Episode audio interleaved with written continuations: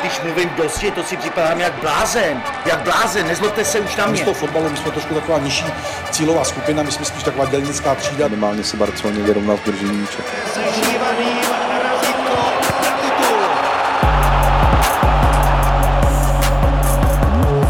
Máme za sebou asi zápas sezóny mezi Hradcem Králové a Slavií a boj o titul dostal další zvrat. Votroci v už dnes legendárním zápase porazili sešívané čtyři tři a na to, proč je tým Miroslava Koubka tak jedinečný, jsme si pozvali osobu z nejpovolanějších, našeho nového kolegu Jirku Fejgla. Ahoj. Ahoj. A nejenom kvůli tomuto tématu, ale taky kvůli rozsáhlému seriálu iSport.cz a deníku Sport o platech fotbalistů a ekonomice ligy. Je to dnes taky redaktor Kuba Konečný. Ahoj. Ahoj. Jirko, co stálo za tou památnou výhrou, když se podíváme nejdřív do Mladé Boleslavy, teda konkrétně Hradec Králové každopádně zažívá neskutečnou sezónu, notabene v azylu vlastně. Tak já si myslím, že ten tým je na azyl zvyklý už, protože v něm hrajou asi tak třicet let, protože v Hradci ten stadion je tak nehostinný, že, že to bylo vlastně podobné, jako když hrajou někde venku. Druhá věc je, že ten tým je hrozně dobře postavený a je stavěný dlouhodobě. Už pět let, dejme tomu, postupně hráči jsou doplňovaný. Teď vezmu příklad Maidra, tak už, má, už je tam Hradec má nachystanýho Harazima, protože předpoklad, že třeba Maidra odejde a takhle, takhle ten tým je budovaný koncepčně, což použiju jako Prada tohle slovo, který není teda moc pěkný, ale je to, ale je to tak a funguje to. Hmm. Mluvili jsme to už vlastně v minulých dílech o tom, jak v lize hrát na Slávy, mimo jiné třeba s Kubou Poraným, který argumentoval právě aktivitou Hradce, jako v tom trošku negativním smyslu slova třeba proti Spartě, protože tehdy prohrál na Letné nula čtyři, se Sláví to bylo dvakrát taky z debakly jedna čtyři jedna pět. Co tentokrát vlastně Votroci udělali jinak, že uspěli? No je to úplně jednoduchý, nedostali to prvního góla rychle, protože na Slávii dostali v sedmé minutě, doma se Sláví v desátý po obrovské chybě, během poločasu už to bylo rozhodnutý, v tomhle případě dali prvního góla, navíc zareagovali na vyrovnání hrozně rychle dvěma brankami a navíc oni hrajou ještě aktivněji než na podzim, protože trošku změnili styl hry. Na podzim hráli vyloženě na jednoho útočníka, pod kterým byli tři hráči. Teď hrajou vlastně na tři. Adam Vlkanová je takovej podhrot, dá se říct, a hrozně, si, hrozně se zvedl Filip Kubala, který pomáhá rychlostí, technikou, šikovností. Na podzim byl náhradník, teď je, teď je vlastně člen základního kádru, dává góly. Trenéři zjistili, že ho potřebují mít na hřišti, takže změnili kvůli němu, dá se říct, styl hry. A Vašulín se vlastně točí s rybičkou, dá se říct, a, ale vypadá to, že Vašulín zpátky v té formě, který byl před tím, než zač... nej... ne, no, to bych úplně neřekl, ale než začaly ty spekulace o jeho odchodu do Mladé Boleslavy, protože to bylo viditelně na něj moc a šel dolů hrozně, a, ale teď už se asi srovnal a zase hraje dobře. Filip Kubala se mi právě hodně líbil i v tom zápase. Každopádně, pokud se budeme bavit o té aktivitě, tak Kubo, je to podle tebe třeba vzor přece jenom i pro ty další týmy, jak se dá vyzrát na Slávy jinak než třeba tím Zanděurem? Tak je to takový opačný způsob, sympatičtější, odvážnější určitě. A když se vám sejde vlastně všechno pozitivní, jak se třeba sešlo včera Hradci Králové v tom zápase, tak to samozřejmě je určitě recept, bych pochválil trenéra Koubka, který prostě umí tým většinou na takovýhle zápas připravit velmi dobře a mm, ty hráči mají samozřejmě mnohem větší motivaci, hrají takový zápas uvolněně, nemají v něm co ztratit, můžou v něm jenom získat a pokud je nabije třeba ten první střelený gól, tak potom z toho může vyrůst takový zajímavý výkon. Mm-hmm. Právě o Hradci jsme mluvili v Dloubáku a v iSport podcastu během téhleté sezóny už několikrát. Ostatně vlastně vůbec první díl Dloubáku byl přímo rozhovor s Miroslavem Koubkem, kde popisoval svou trenérskou cestu a myslím, že je tam spousta věcí pořád aktuální, takže doporučuji k poslechu. Každopádně právě tou aktivitou, Jirko, myslíš si, že třeba je to ještě něco, v čem ten Hradec šel dál na strop třeba těch svých možností? Já si bych trošku navázal na Kubu. On má pravdu, že je to trenérem. Ale já bych řekl, že to celým trenérským štábem, protože pan Hejkal je ohromnej taktik a hrozný puntíčkář při studování soupeřů, mm. což je na tom hradeckém týmu vidět. Tam bylo třeba včera několik situací, kdy Hradec využil toho, že Oléjanka prostě není ve formě.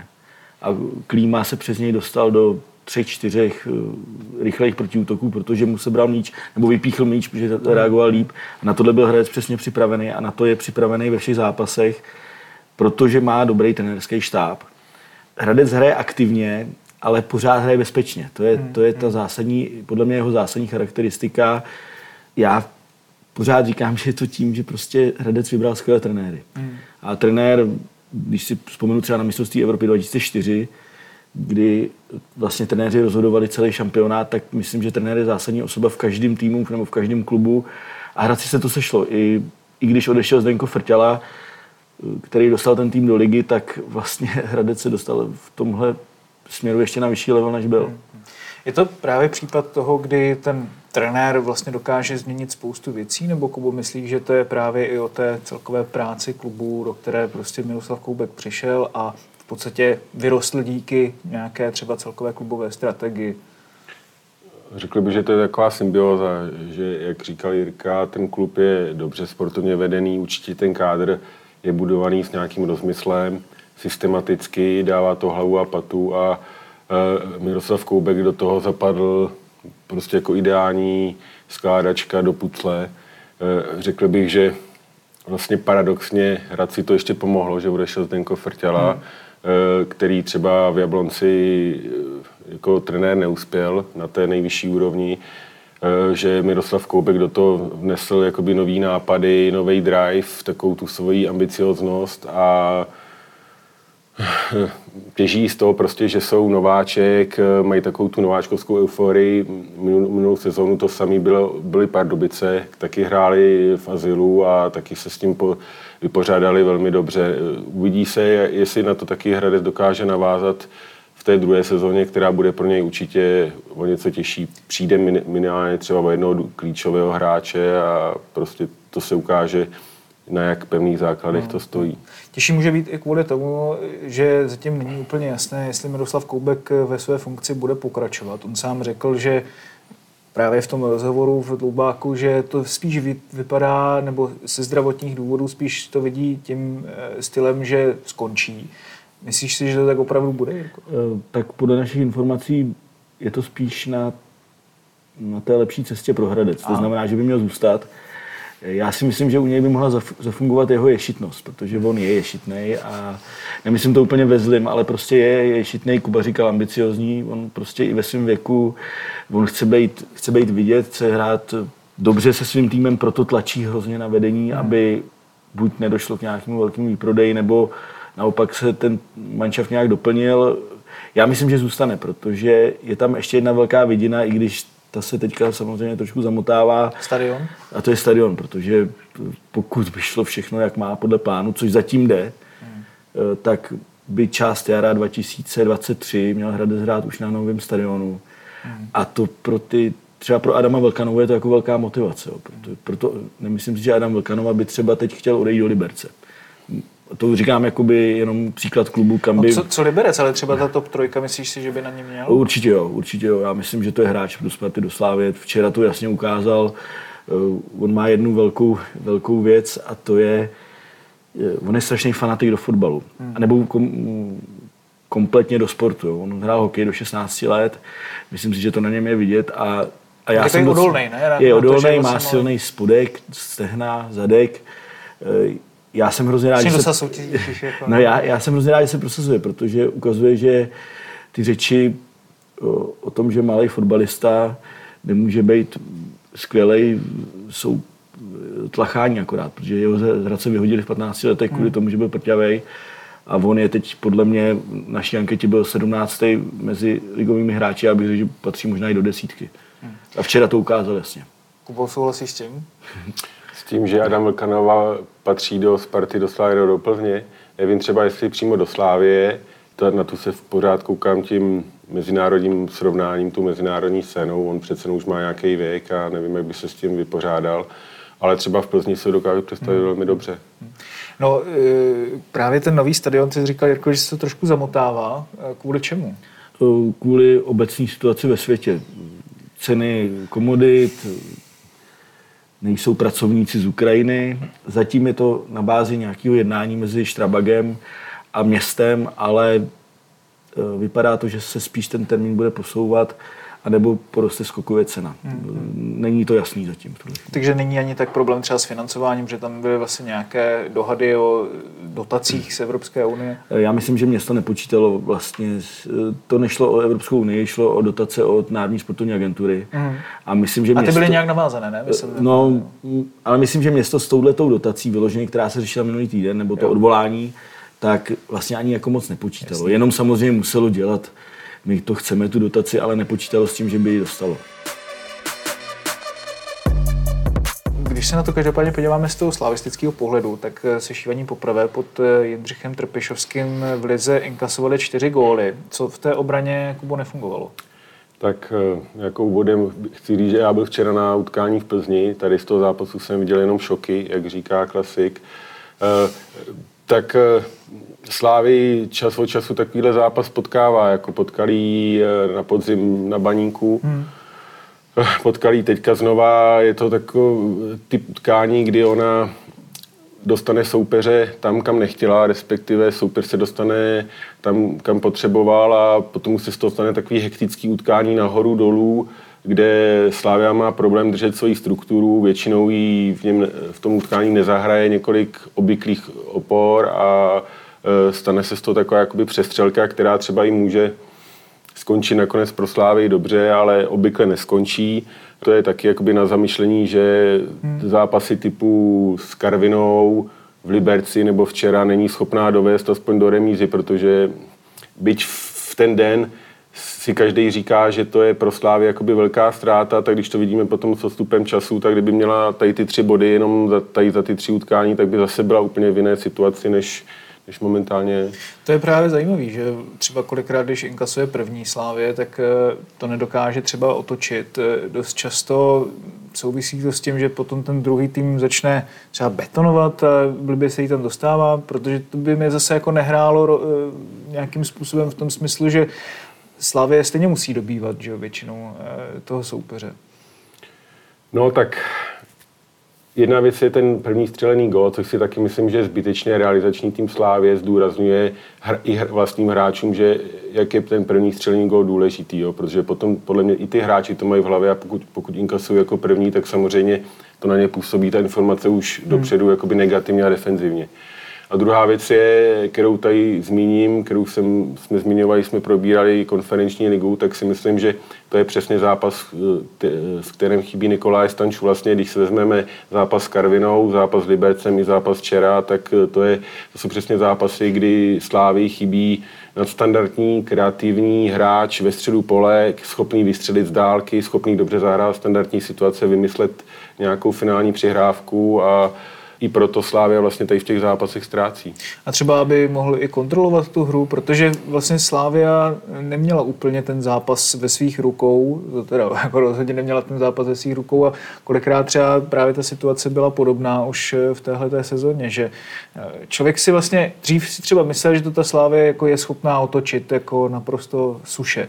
A teď třeba vzpomeňme si na Slovácko, že kde to bylo, tuším, že z nula dva na tři dva nakonec. Tam právě hrál Nicolae Stanciu no, jakoby zásadní roli. Právě to je ještě jako další, další věc. A teďka vlastně já, když jsem se na to koukal, tak jsem si spíš říkal, že to fakt jako dost možná ten Hradec dovede do vítězného konce.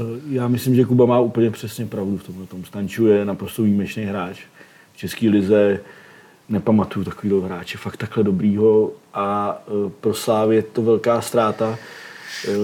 Protože včera by se, včera by se jim přesně hodil. Přesně by se jim hodil, protože Hradec, Hradec vedl, vedl, bojoval ohromně, maj, měl, měl silnou střední zálohu a Slávě vlastně, je tam samozřejmě Tomáš Holeš, Oléjanka není ve formě, Linger se mi včera moc nelíbil, přišel mě podrážděnej, nebyl tam nikdo, kdo by ten Hradec překvapil. Hradec měl navíc, jak jsem mluvil o Hejkalovi a u dalších členech realizačního týmu, měl Slávy perfektně přečtenou. A Stanciu byl právě ten hráč, který dokázal změnit takový ten zavedený styl Slávie. Prostě najednou udělal něco, co nikdo nečekal. Dal při, přihrávku mezi beky nebo jako perfektně standardku vystřel. Kolikrát je na rážečku, no, to dokázal asi. Má, má X-faktor, no, má X-faktor, který momentálně třeba tolik hráčů ve Slávii nemá. Mm-hmm.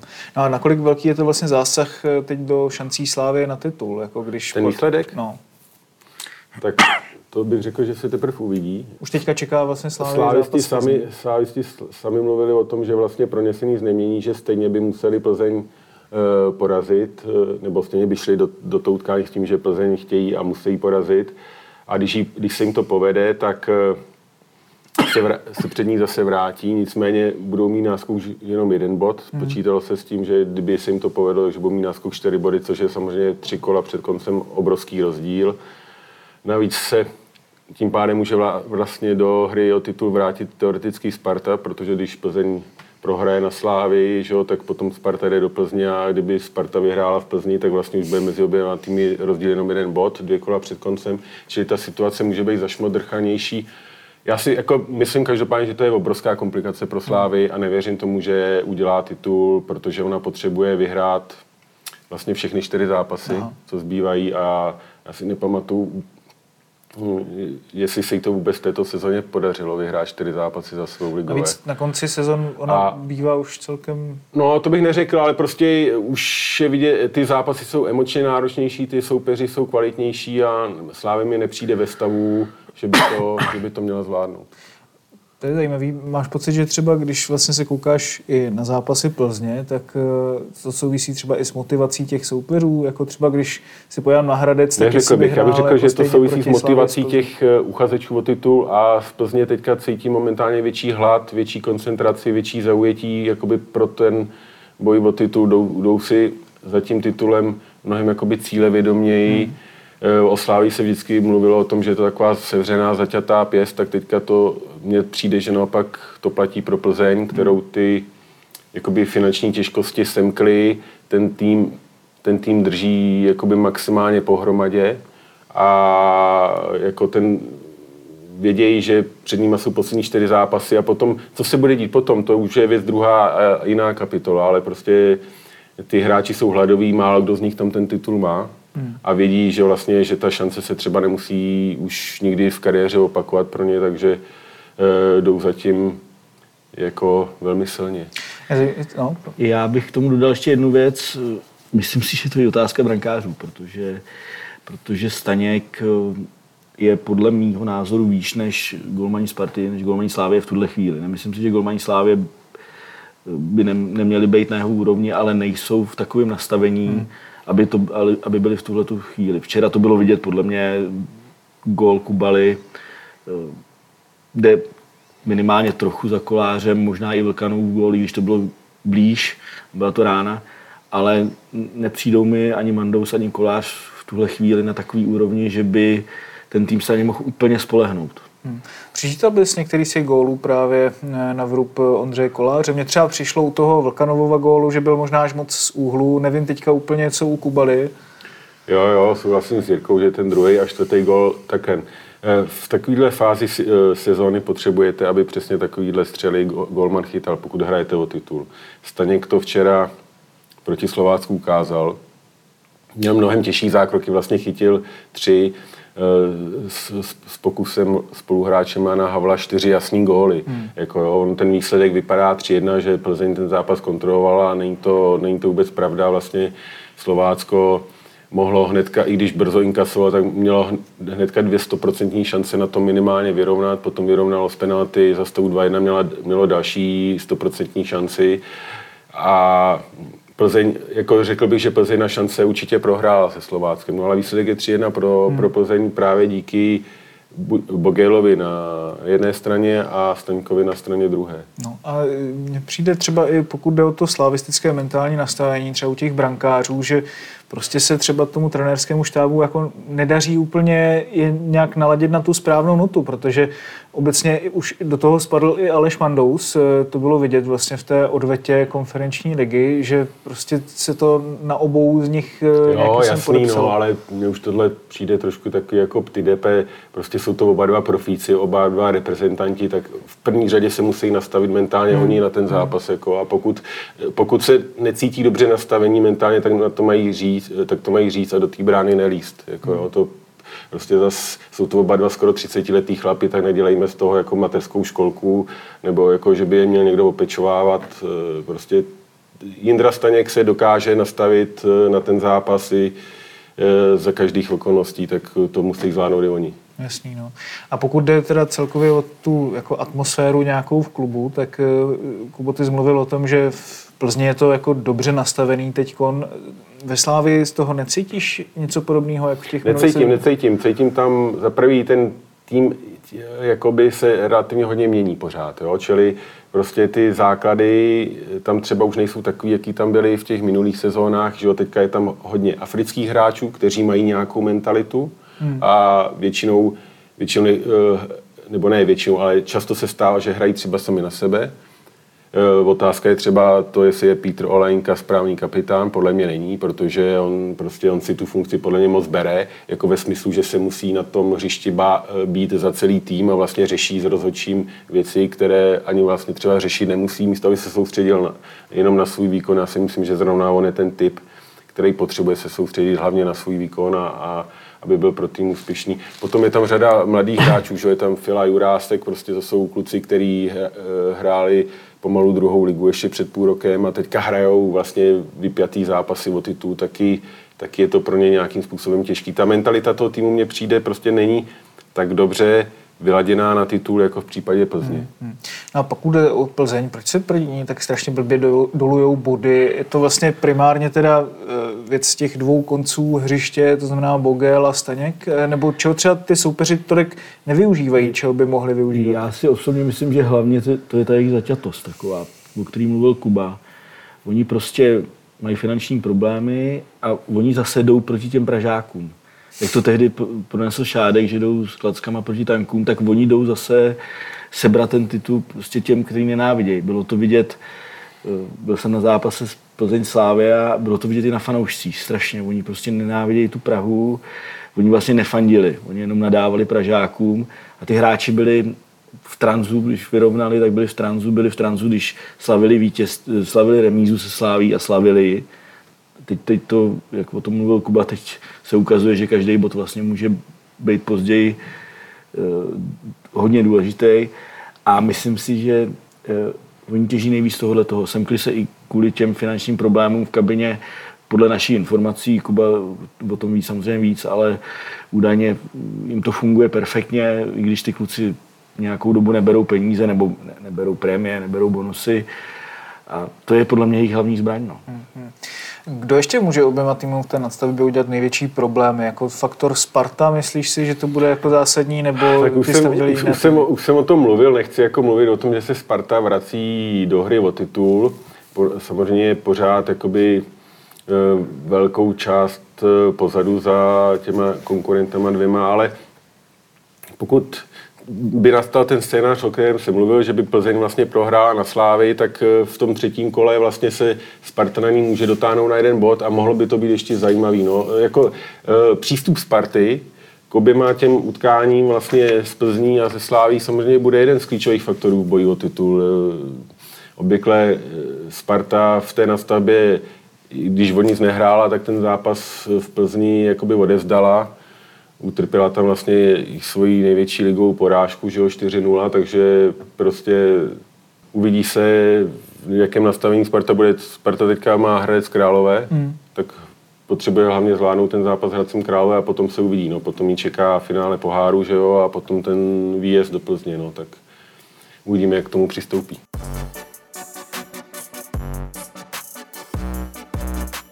Teď už se přesuneme k jinému tématu, které bude rezonovat po celý týden v deníku Sport, a to platový žebříček v lize, o který se z velké části postaral právě Kuba. Nebudeme prozrazovat, kdo je tím nejlépe placeným hráčem, ani konkrétní sumy, plus spoustu zajímavých informací o platech nejenom hráčů a trenérů. To se všechno dozvíte právě v průběhu týdne. Každopádně, když jsi to dával, ty sám s kolegy dohromady, co tě třeba překvapilo nejvíc, pokud vůbec něco? Nepřekvapilo mě nic, protože my to děláme už vlastně by druhou edici tohohle žebříčku. První jsme dělali přesně před rokem, nebo v květnu loňského roku, čili prakticky před rokem, a za tu dobu se ten žebříček nějakým dramatickým způsobem nezměnil. Vlastně Změnil se jenom v tom, že hráči jako Nicolae Stanciu nebo Simon Deli, Libor Kozák prostě opustili Fortuna ligu, takže jakoby, zvlášť ta špička se trošku jakoby promíchá a je zajímavější, ale jakoby nějaký zásadní trend tam vypozorovat nejde. Hmm. Takže nějaké i třeba astronomické platy, jako měli ty hráči, tak už tam tolik ani nejsou v české lize. Tak astronomický plat měl hlavně Simon Deli a ten, ten samozřejmě tím, že se vrátil do Brugg z hostování, hmm. tak jako jeho platu se rozhodně nikdo ani neblíží. Jasný. No, jak je to tam vlastně Česká liga v porovnání s okolníma soutěžima, pokud jde o platy, Jirko?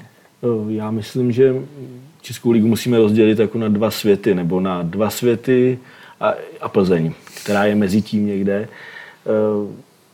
Já mám poměrně informace o polské lize, která by měla být nám hodně blízká. V polské lize jsou hráči mnohem líp honorovaní než v Čechách.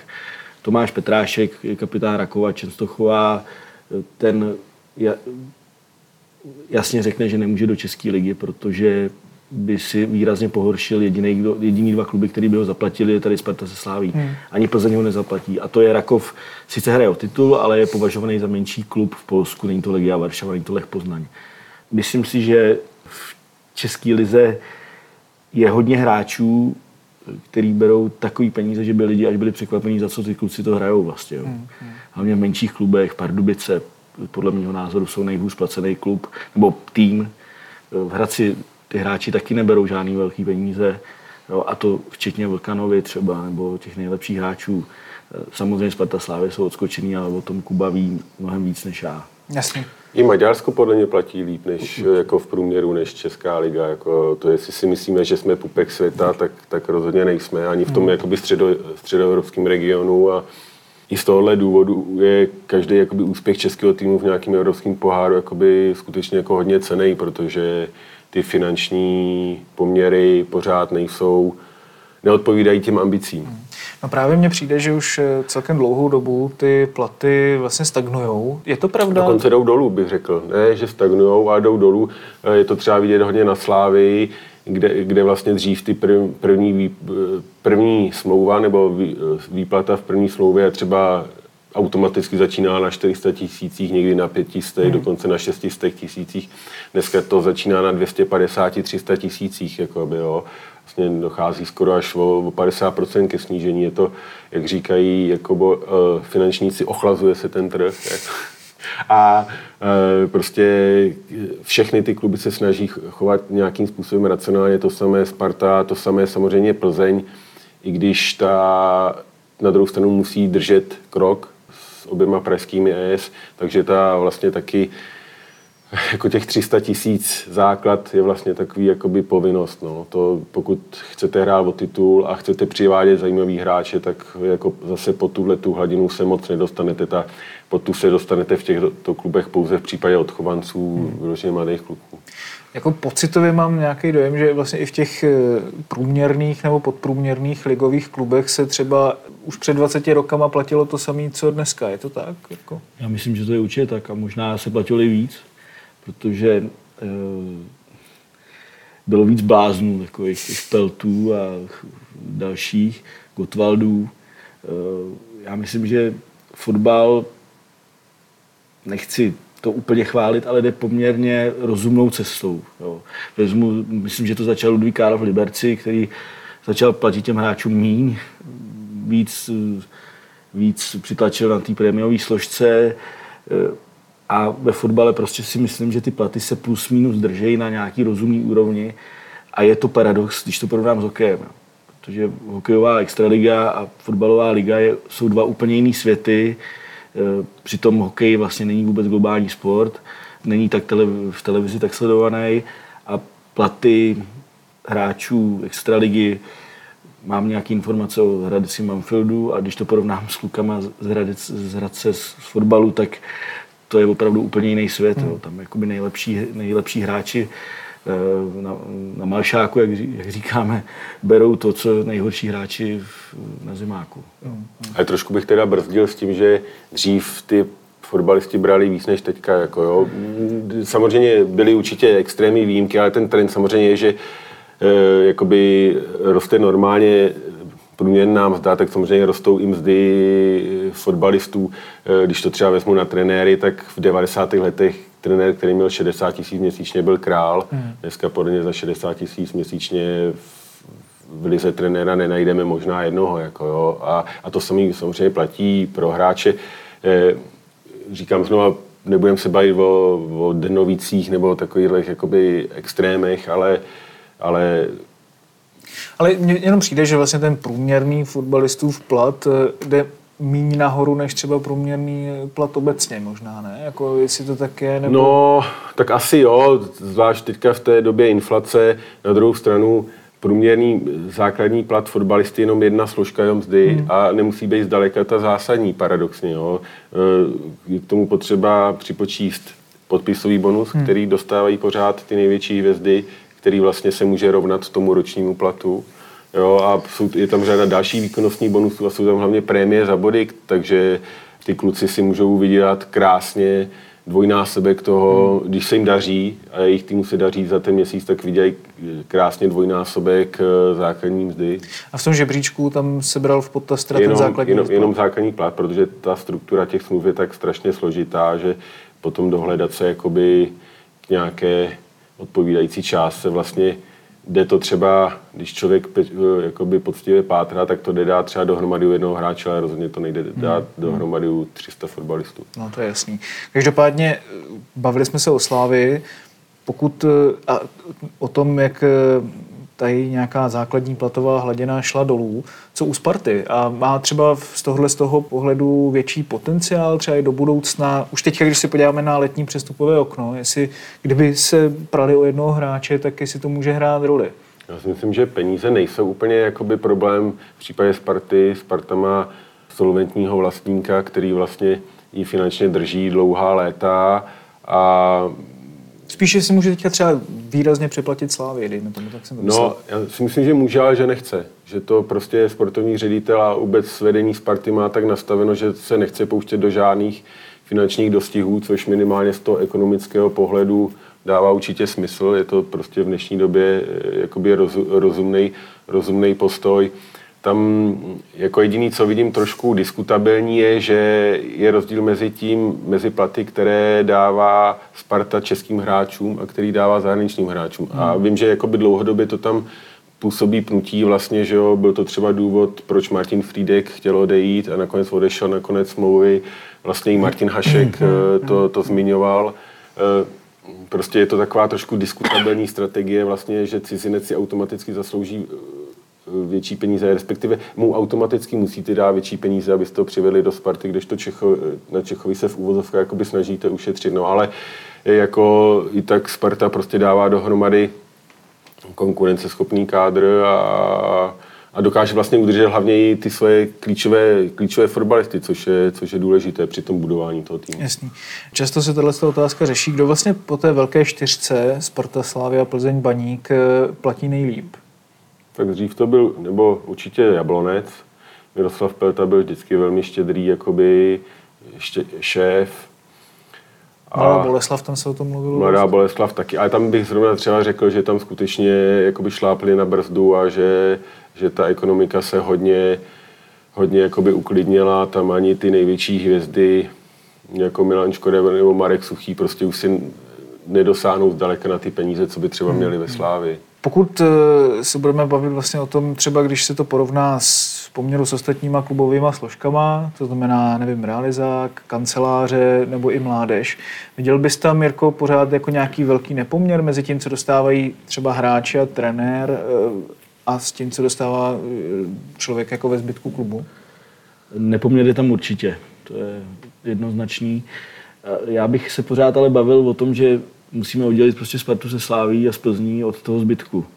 Jo, protože, protože opravdu ty, ten skok platovej tam je tak obrovský, že prostě Hradec, když se budu bavit o Hradci, tak Hradec je úplně jiný svět, dá se říct. Jo, ty kluci se nemůžou zajistit, jo, můžou si vydělat slušný peníze, jak říká Kuba. Konkrétně v této sezóně si vydělají pěkný peníze, ale pořád jsme na, já nevím, na zlomcích toho, co berou kluci ve Spartě ve Slávii. A oproti managementu klubu oproti tiskovým mluvčím nebo trenérům mládeže je to samozřejmě velký rozdíl. Nejlepší trenéři mládeže berou v menších klubech třicet čtyřicet, maximálně padesát tisíc. Zaměstnanci sekretariátu berou normálně klasický platy, jasně, jako no. berou všichni ostatní, dá se říct. Jo, takže, takže ten rozdíl tam je pořád velký. Hmm. No, to je, vlastně mě přivádí jako třeba k otázce, jestli pokud se na to podíváme z minulosti, tak třeba ten fotbal měl vždycky takový jako aspirační hledisko, že prostě třeba do toho ty kluci chtěli jít kvůli tomu, že se tam můžou jakoby dobře vydělat, a to i v tom Česku. Máte pocit oba dva, že se tady tohle se trošku jako ztrácí vzhledem k tomu, jak se třeba i srovnává ta platová hladina, prostě to nějaký ten medián fotbalový s tím, co třeba si jsou schopni lidi vydělat normálně? No tak teoreticky se to může ztrácet u, jednot, u jednotek hráčů, kteří v devatenácti řeší, mají třeba na to jít na dobrou vysokou školu hmm. a řeší, jestli se pláca třeba ve druhé lize za dvacet tisíc měsíčně, který třeba ještě nemusí dostat, a, a nebo jít na vysokou školu a sedí na jinou kariéru. Tak jo, dokážu si představit, že takovýhle kluci se rozhodnou pro, pro tu kariéru jakoby v úzovkách civilního zaměstnání, ale samozřejmě pořád pokud budu dobrý fotbalista, tak si i v České lize vydělám prostě násobně víc, než bych si vydělal jako normální zaměstnanec, i lepší zaměstnanec a dokonce i nějaký vyšší manažer. Pokud se teda podíváme samozřejmě na, na tu top dvojku, top trojku, tak to stoprocentně na základě toho, co říkáte. Když se vlastně podíváme třeba i na to, jakým způsobem celkově teď ta tíživá ekonomická situace ve světě dopadla na ekonomiky českého fotbalu a ekonomiky těch, ekonomiky těch klubů, tak myslíš si, Kubo, že třeba některý klub je teďka v podstatě jako v nějakých existen, existenciálních problémech, existenčních? Teda tak, spíš než existenciální. Fotbal no, asi tak celkově. Některý jsou možná i v existenciálních problémech. Ne, ne, jako tohle bych nechtěl označovat nebo spekulovat o tom, protože to je jakoby pro ten klub takový potom špatný cejch. Hmm. Mluvilo se třeba o tom, že vlastně Příbram je na tom teoreticky finančně špatně a že třeba pan Starka ani nebude mít chuť pokračovat. Hmm. Vlastně se dlouho trápila ve druhé lize, bojovala o záchranu, ale vlastně ty její výkony jdou úplně proti tady těm fámám, protože Příbram na jaře jede, vlastně vyjela velmi rychle z toho sestupového pásma, takže si myslím, že to pan Starka určitě ne, nebude balit a že bude Příbram, že Příbram dál udrží na mapě profesionálních klubů. A jako myslím si, že problémy mají, má hodně klubů, ale ne takové, které by je ohrožovaly na životě. A na druhou stranu, když se podíváme třeba na ten přestupový trh, tady pořád každý klub brečí, jak má málo peněz, ale Hradec nechce prodat Vašulína do Mladé Boleslavy za deset milionů. Jako Baník se taky kroutil, když měl prodat Sora, Mladá Boleslav se kroutila, když měla prodat Durázka s Filou. Jo? Čili prostě ne, pořád tam nevidím jakoby nějaký e, motiv těch klubů, že by byli úplně vyschlí, byli hmm. úplně na dně a museli prodávat v uvozovkách za každou cenu. Nemusí, pořád si držet ty své nejlepší hráče a jsou schopni je prodávat za takovou cenu, za jakou, jakou si za ně představují. Jasně. A pokud jde o druhou... Li... Já bych jenom řekl, že tam je ještě případ Jablonec a to nesouvisí tolik s tou finanční situací jako celkově, covid, válka, ale spíš osobou pana Pelty, protože hmm. uvidí se, jak to s ním bude, a myslím si, že v momentě, kdy on by musel zmizet na nějakou dobu, tak by to s klubem... Kam, to je taky otázka, samozřejmě.